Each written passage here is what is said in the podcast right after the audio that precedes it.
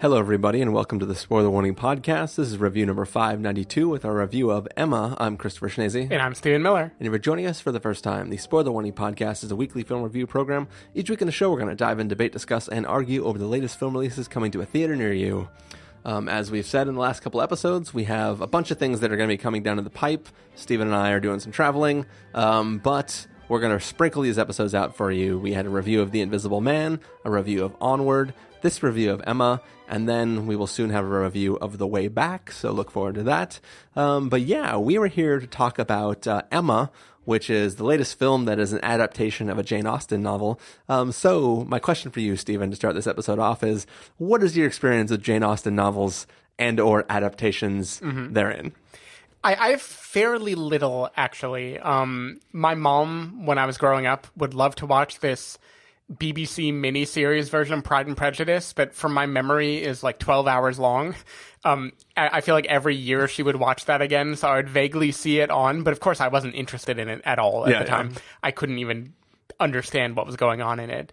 I think the only direct Jane Austen adaptation I've seen is the Keira Knightley Pride and Prejudice with Keira Knightley and Matthew Macfadyen and all those people. Um, and even that I only watched maybe six months ago because Joanna told me to watch it with her. it, it wasn't a thing I had really done before. Yeah. And then I watched the abysmal Austenland, which nobody should watch. That is a terrible movie that I watched on a plane years ago about a a girl who is in love with Jane Austen who wins a prize to go to a place where you get to live Jane Austen's life. Quote, and it's just ter- it- it's a terrible rom com.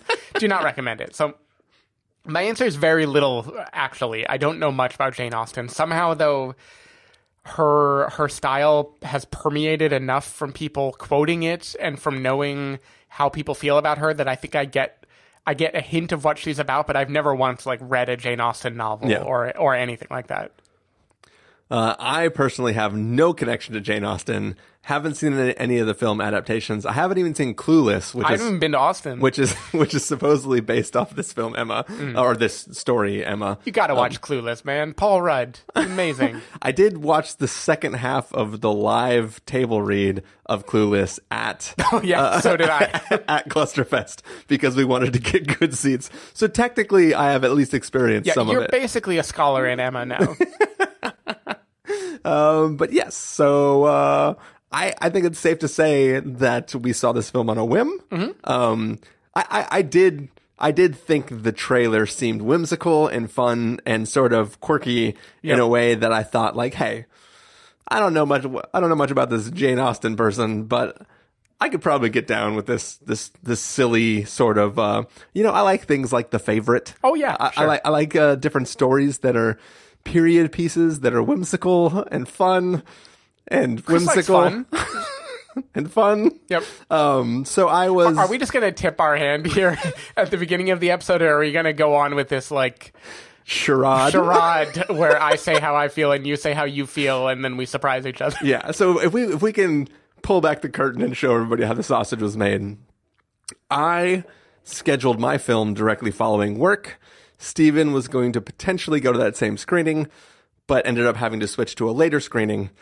When the film ended, I checked the time. Stephen's screening had not yet started, and I texted him and said, I don't want to review this movie. You should not see it. and he responded, I'm seeing it either way. He saw it, and then he said, We're definitely reviewing this movie. and here you go. I'm sorry. Yeah, we're gearing up for a good old fashioned spoiler warning disagreement. It doesn't happen often enough. I feel like it's got to happen every once in a while. Stephen made me see this movie, or he made me review this movie. I was going to spare you. yeah. I will do my best to speak intelligently about the things that I didn't like about this story. But if you do not like films in which I complain about stuff, you might as well skip this episode. so I think I've been trying to d- figure out what defines the movie you dislike that you don't want to review versus the movie you dislike that you want to review. And I think it has to do with a does it feel like you're punching up or down? Like do you, do you feel like you get what they're going for and they need to be knocked off their high horse versus did you watch it and just feel oh this is not for me at all and I, I think it's when it is the not for you then you don't like it because you know people around you enjoyed it and that Yeah. makes it Oh, feel weird Every right? Mm-hmm. single person in my screening loved this movie. They were laughing at things that I did not know were jokes. Because I haven't read a thousand books. Does that include the person directly next to you? That includes the that includes the people on both sides of me. yeah. Only one of them was part of my party. um. So yeah. So my girlfriend Jamie is an English teacher and has read a lot of Jane Austen and enjoyed the film. I have read no Jane Austen, Mm. did not know what I was getting into, and did not at all enjoy this film. well, I think we know the solution is Chris has to become an English teacher. apparently. if only I could read. One step at a time. But yeah, now now that we've we've revealed uh, this this little wizard behind the curtain here, um, should we travel down the yellow brick road and uh, Yeah, let's Do keep going with this metaphor. It's working great. All right, we're gonna take a listen to the trailer for Emma, which. If I'm remembering correctly, is mostly music and two lines of dialog Then uh, we will come back and give you a review. Dearly beloved friends, we gather here in this time of man's great innocence. Innocence. Innocence. No?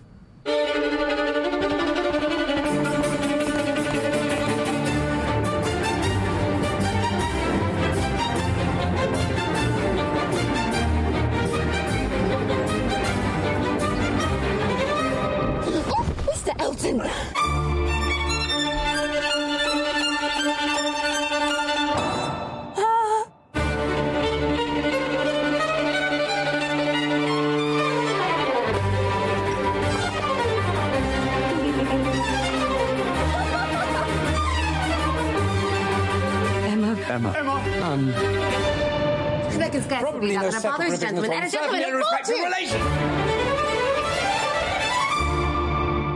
Miss Woodhouse! Miss Woodhouse! Such news! All right. So that was the trailer for Emma. It is about a woman named Emma who comes from a well off family and isn't taking a mate, but is trying to convince other people that they should take mates, but She's then meddling in the with it. affairs of others. She she is trying to control the people around her and the relationships that they try to get into, and all the while maybe not being the best of people and trying to finally discover what it is she wants versus what she wants to control in others. Hmm. Nailed Emma. it. Stephen Miller, why did you like Emma? Yeah, so uh, again, I don't think I'm the target demographic of this movie. Having I've never read Emma, I've never read a word of Jane Austen. I have heard tell that Clueless is a remake of Emma. That means nothing to me. that certainly did not resonate with me when I watched Clueless when I was in junior high or whenever I watched Clueless finally for the first time. yeah. Um, but I think so. Okay, w- what I get from Emma is at the time it was written, I think it was meant to be a a mockery of the bourgeois class, right? It was supposed to be a takedown, a comedy of manners, right? Of like, this is the hoity-toity society, and this is the ridiculous way that they live, and here's this one character, Emma, who kind of by virtue of meddling in everyone's affairs is making the dominoes collapse, like is ruining the society. And how the fuck do you make a movie about that in 2020 when that society has been gone for 200 years and make it land at all, right? How do you skewer a thing that You cast Bill Nighy and you have him do weird shit while your other movie is happening. so I, I will I will like hand you fully that Bill Nighy is in his own movie. He's in the Bill Nighy movie. He's in the same movie he was in He's in in, about the time. he's in the movie that was in the trailer that made me want to watch this movie. Right. He Bill there's the Bill Nighy movie happening and then there's everything else. But with everything else, I think the the solution uh, that the filmmaker finds, uh, Autumn de Wilde, is to make the movie itself just make the color palette, make the looks, make the hairstyles, make the outfits, make everything so outrageous and ridiculous that you just you feel like you're in a kind of Seussical world that is like a heightened version of what 1800s England would have felt like. And for me, that just worked 100%. I, I cannot explain. You mentioned there were moments in this movie where everyone is laughing and you don't know why, like nothing is happening. I, I thought there was something just hilarious about the look and feel of this movie. Like the British faces in this movie are so British in the most glorious way. There's like there's this mother that recurs who's the mother of one of Emma's childhood friends and she just has like a look. There's something about like her nose and the like just the way that she looks is so funny every time you see her.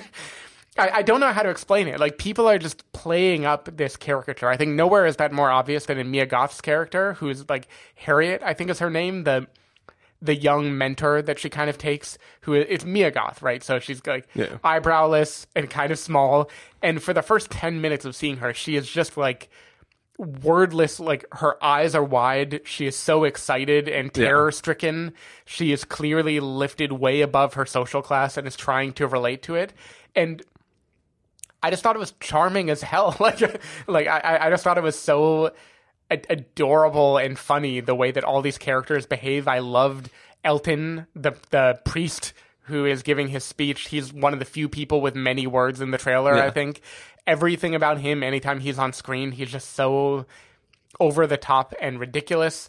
I think his his future mate when she arrives, her hair made me laugh every single time it was shown on screen. There's just a there's a whimsicalness to it that you mentioned the favorite. It's a, it's very Yorgos. It's very Wes Anderson, right? It's just like bright pastel color palettes, people acting like removed from the way they normally would have acted, but in a way that feels kind of endearing and not off-putting.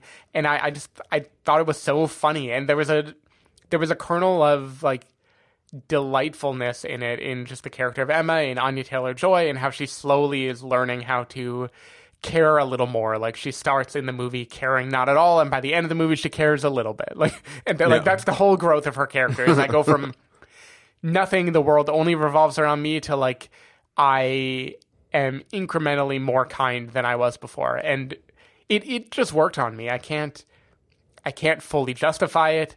I can't defend all the choices. It is certainly a whimsical, light movie. It is not trying to accomplish a whole lot, but I think it it translates this whimsical light thing in a way that it looks as funny as it sounds, and it manages to combine all that in a way that I thought just worked beautifully. In a way where I I cannot imagine I would read the book and get as much out of it as I did from watching it be put on screen. So. Yeah, I, it it tickled me. That's all I can say. I I was giggling the whole time, and I had a blast watching this movie. Yeah. So your your version of tick for for, for for comparison, you were tickled. I was like, I scratched the back of my neck because something brushed against it, and I just felt it as an itch and not an actual tickle. Yeah. Like that's sort of how I felt watching this film. There was definitely a part partway through where Jamie turned to me and she was like, "You hate this, don't you?" And I just went. Lips are sealed. This is fine. we'll just keep watching it. Um, for me, as I said, my audience, it was it was like you know the first showing that people who work could go to. Right. it was the first. It was it was like what would be the matinee, but it's after six or whatever. Right. Right. Um, and my audience ate this movie up. Like there, there's. I think I gave you. I don't remember if I texted you this example. But there's a line where a character goes, "I don't know where I, whether I should take the light or the dark one. I mean, the light one will show stains, but the dark one's so pretty. Or no, the dark one won't show stains, but the light one's so pretty." And like everybody was like, But I Like- remember that moment, and it was so funny. everybody was laughing, and I was like, "Was that a joke, or is that so just when, the way when you watched the movie, talks? when you watched the movie, did you feel like every character was supposed to be like an exaggerated thing to be ridiculed? So those are two different statements. They are all exaggerated. I don't know how to what level I'm supposed to ridic- ridicule them because mm.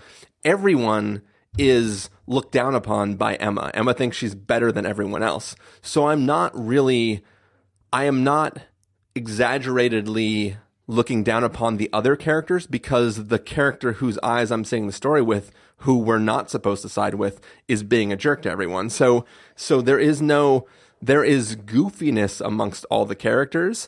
And that, like, I chuckled when, um, when Emma finishes playing her little, little piano piece and then the other woman sits down and just like bangs out this freaking Yeah. amazing piece and then it's like yeah it's funny because you think you're all grand because you can that, play that like was very the favorite, like a crazy dance happening, right? It was Yeah, some like- heightened thingy. like or- there are moments in this film that work that sort of make me chuckle or a character's first appearance like the the one joke i laughed about involves a painting Oh, yeah. and a character saying what the painter brought out in the subject matter. And that made me ch- like that was, i was like oh this like now we're getting somewhere. Yep. but those moments are so few and far be- between. Like if if i if i was not watching this movie with somebody and bill nighy was not in the film i definitely would have contemplated leaving. Um it just it, it's it's and it's not even this isn't like i can say this film is bad because x it just none of it worked for me and i didn't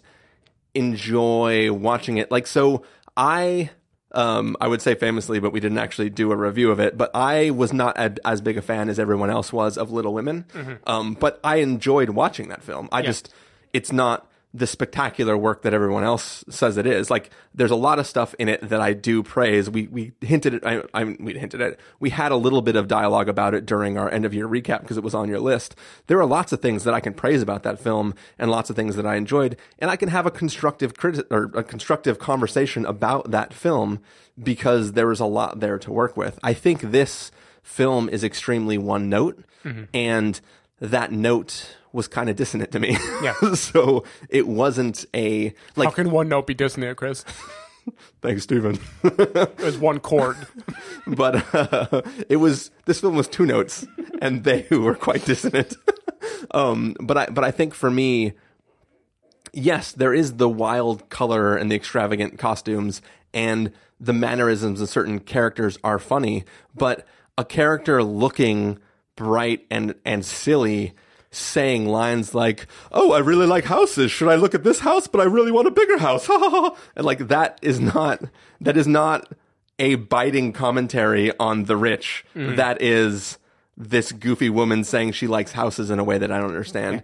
And if i can put all my cards on the table if you go back and listen to every review we've ever done i generally don't refer to characters by name mm-hmm. When I am very familiar with the actress or actor, I will refer to them by their the the person playing the character's role. And in certain character in certain films, I will go by the names only when the names are said a lot in the film or characters refer to them a lot. I don't do well with names. Mm-hmm. For half of this film, you're getting names with no faces to connect them to. And then suddenly, all these men show up who are Mr. Whatever and Mr. Whatever and Mr. Whatever and Mr. Whatever. And all you know about them is they have money and they have wealth, and mm. some people like them and some people don't. I have no basis for who these people are other than Mr. So and so has a house, and then I want a house, so maybe I'll marry this person. And it's. Yeah, so so I think this is, and I'm no Austen expert. I've already established I've only seen Pride and Prejudice, but I think you should watch Pride and Prejudice just to see what you're comparing against. Yeah. because I think a I think the the modern retelling of Pride and Prejudice with Keira Knightley, I think Keira's going to drive you through it. Like I, I think just the the charming nature of the cast Yeah. is going to get you there.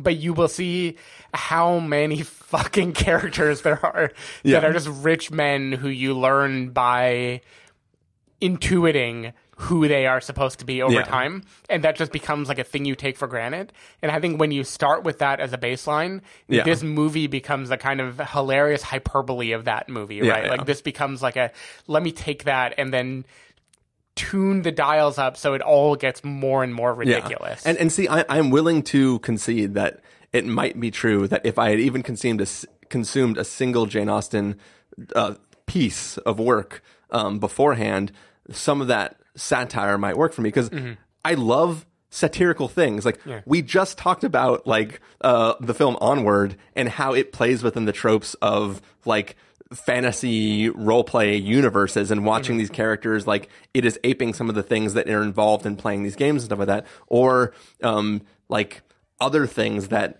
are making fun of or playing within a genre or playing within a trope of a certain type of thing i enjoy those things because of the satire that is within them like some people r- really don't like the humor in films like hot fuzz but not only do I like that humor, but on top of that, it's so perfectly playing in the genre of action film that like it, it becomes an even super amazing film to me because of everything that it's playing with. And if I would have had a knowledge of that stuff, then I could have watched this and been like, oh, that's clever mm-hmm. that this character is doing that because that's just like character whatever from this story. But I think without that knowledge, like the trailer didn't hook me, but the trailer piqued my interest because I giggled a few times when I saw the trailer. It, it looks And it- more like a satire than it plays, I think. yeah, yeah. And it's it is an 1800s comedy, not a comedy about the 1800s. Right. This isn't Million Ways to Die in the West. yeah, yeah. So it, it's it's a it's a little bit of a difficult thing to me. Also, stuff that was written in the 1800s. I I'm I may be you know um, blanket sort of bucketing everything here, but I feel like they didn't have a concept of world building because it was the 1800s that was the world. They there was no there was no I need to convince people who are reading this in 2020 to understand Right, the you're thr- time you're thrust into it. Yeah, you're you're just like here we are and this is the thing and this is what you get it. And I think that that's not necessarily a fault of the film. It just leads to a film that I don't know how to take on its own terms. And while there are things that are funny, I don't ever care. I mean, I care about the the one eyebrowless girl, Yep. right? Because she's the one that is taking the brunt of all. Like she's the one being like yo-yoed back and forth with all these men who she thinks might fancy her and might provide her a good life. Meanwhile, Emma's just fucking it all up. And I, I think that having a film with so many characters, all of whom I don't give a crap about and don't care where they end up, there's a, not a lot to kind of bring me to a point where I care about where they're going. So, Yeah. I'll, I'll give you that, but there is one scene involving a dance in this movie with Mia Goth in particular, and the man George, who is clearly set up from the beginning to be the um, the underdog romantic lead of the movie, right? And I think that scene plays out in like a really nice, genuine way that I was truly charmed by watching it. Like, I, I think there are moments in this movie that pause and just do the charming thing and nothing else. but so, so I, I also was charmed in that moment as well. You're talking about when he asked her to Yeah. dance, right? Yeah. So that was charming to me. But also in the back of my head, I was like, your entire role thus far was has been to be kind of a dick and put Emma in her place. Hmm. Who is this guy that is asking this girl to dance? Is it part of your play to try to make Emma jealous, or is this you I being a he- genuinely good man? I think he is a little bit of a dick, but he also he sees Emma as being immature. So you you can get into whether there's something kind of patronizing about that Yeah. role, right? But he sees Emma as someone immature, and he's trying to be like he puts her in her place, but then when push comes to shove, he cares about other people and he cares about making them feel good, Yeah. right? So he is seen as kind of the the character that Emma will grow into, like someone who's just a little bit ahead of her in maturity, which I, I don't know. Written by a woman, so I'll allow it. But when, when I say that out loud, it does seem a little patronizing. I, I did want to say though, because you talked about the the problem of books that are written in the 1800s about the 1800s and how because that simply was the time there was no world building needed, nothing Yeah. to thrust you into it. I think that's kind of why I find what Greta did with Little Women so smart Yeah. because she found a way to take this classic text that, like Emma, has endings that go exactly where the classic text would have them end, right? Like, Yeah. wh- whatever else you might say, they don't really color outside the lines that much, but she managed to bring a modern perspective to it and kind of bring the audience into this is what it means, this is the expectation, this is what I'm doing, this is why I'm being a little bit like uh, I'm challenging things even while I color in the lines. And Yeah. I think Emma doesn't do that. Emma is Yeah. much more like I'm going to show you with tone and style with with the particular look a person gives and the ridiculous 18th curl in the hair or whatever i'm going to hint at why this is ridiculous Yeah. but i'm not going to bring you into it in the script the same way. So i think emma's much more about style than it is about the substance which little women managed to bring to the table. Yeah, and I think another thing that the Little Women can do, and Little Women was written 50 years after Emma was written, mm-hmm. but that the the trajectories of the main characters are kind of similar, but in Little Women, she has three sisters who are foils for her in some Mm-hmm. sense, right? It's about the dynamics between these three sisters who are both uh, pro each other and at times and Chris, you antagonistic gotta watch each Pride and Prejudice. Is that have three sisters as well? I don't know. I'm not counting right now, um, but I, I think I think so. okay. Um, but yeah, so it, it's just like by nature of the story that's telling, plus it has like the the bouncing around between time and allowing each of the sisters to take hold and have a primary uh, thing told in those sto- that story. That that story is inherently more interesting than an abstract tale about women of this time and the roles for which they play. Chris, there are five sisters in Pride and Prejudice. Oh my god, that's even more than Little Women. Twins. This is this Pride and Prejudice's o- o- original title was Lots of Women. Yep. Um, but yeah, so so basically, I, I, I think that it's it it honestly feels like watching an entire inside joke film, mm-hmm. and I was not inside of the joke, so that inherently put me on the outside of the joke, which left me sitting in my chair, wondering when the film was going to end. Yep. Fair enough. Fair enough.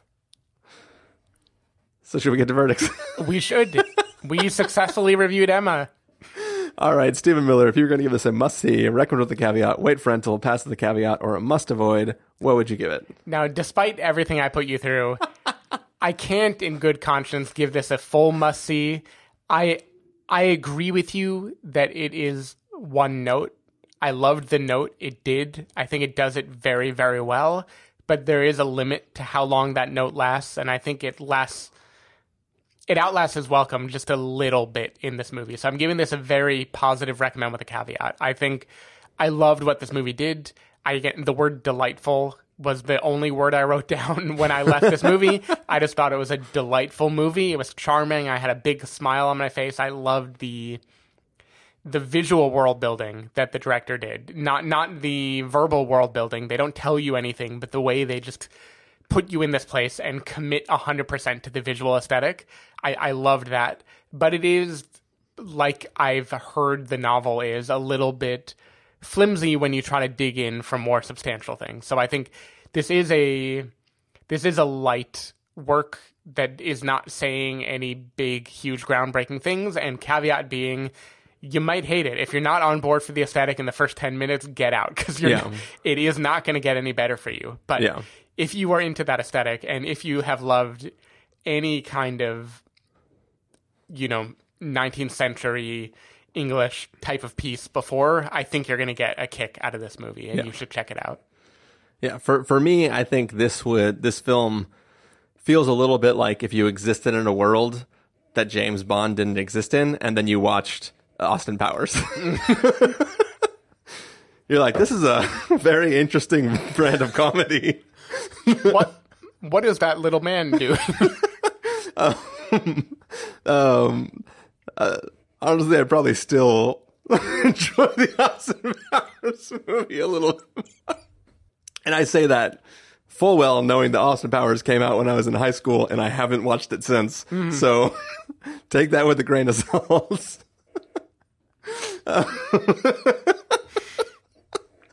Um, but yeah, for me, sadly, it is a must avoid. Um, but then again, I'll, I'll say, no, fuck it, must avoid.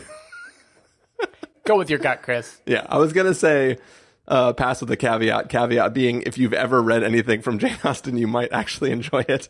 Um, but I'm just gonna say must enjoy for me. Wave not must, that- en- must I'll wave that flag. Must avoid. I do want to say too, Anya Taylor Joy. I loved Thoroughbreds. I loved her in this movie too. I think she's just a good presence. I Oh yeah, I she, didn't, she's, I didn't she love great the witch. in this film. Yeah, I, I didn't love the witch, but I loved her in it too. I think she's just a a very kind of singular actress, and she has a distinct look and feel, and she veers into that in a way that I think is great. So I feel like next few years, excited to see what happens with her. Yeah, I I mean, I totally support all of that. I mean, all, all of the per- performances in this film, I mean, save for the one guy who does nothing but look strangely at uh, the eyebrowless girl when they're walking on the path and he's working in the field, and Oh, then yeah. at the end gets a letter. Um, He's barely in the movie. I know, but he's a like a he's essentially a main character for for the but where he people end up. hoity-toity. He is in high class, so he doesn't get to be a part of it. He's yeah. I mean, that's the thing is I don't I don't understand. I mean, he does he not own the field that he's working in? I mean, he's wearing nice yeah, I think clothes. he's medium class. Actually, yeah, I think he's not. So he is the guy that Emma Watson marries in Little Women. Yeah, that is yeah. that is that level, right? yeah, basically. Yeah. You can keep the fabric. All right, so that is going to do it for our review of Emma. Stephen Miller, if people want to find you throughout the week, where is it that they may do that? People can go to twitter.com slash sdavidmiller or sdavidmiller.com. People can find me at ChristopherInRealLife.com or Twitter.com slash ChristopherIRL. You can find the podcast over at TheSpoilerWarning.com where you can get a bunch of the back episodes of the show. If you want to subscribe to the show, you can do so on Overcast, Stitcher, Apple Podcasts, or wherever podcasts are found. If you want to know when the episodes go live, you can follow us at Twitter.com slash SpoilerWarning.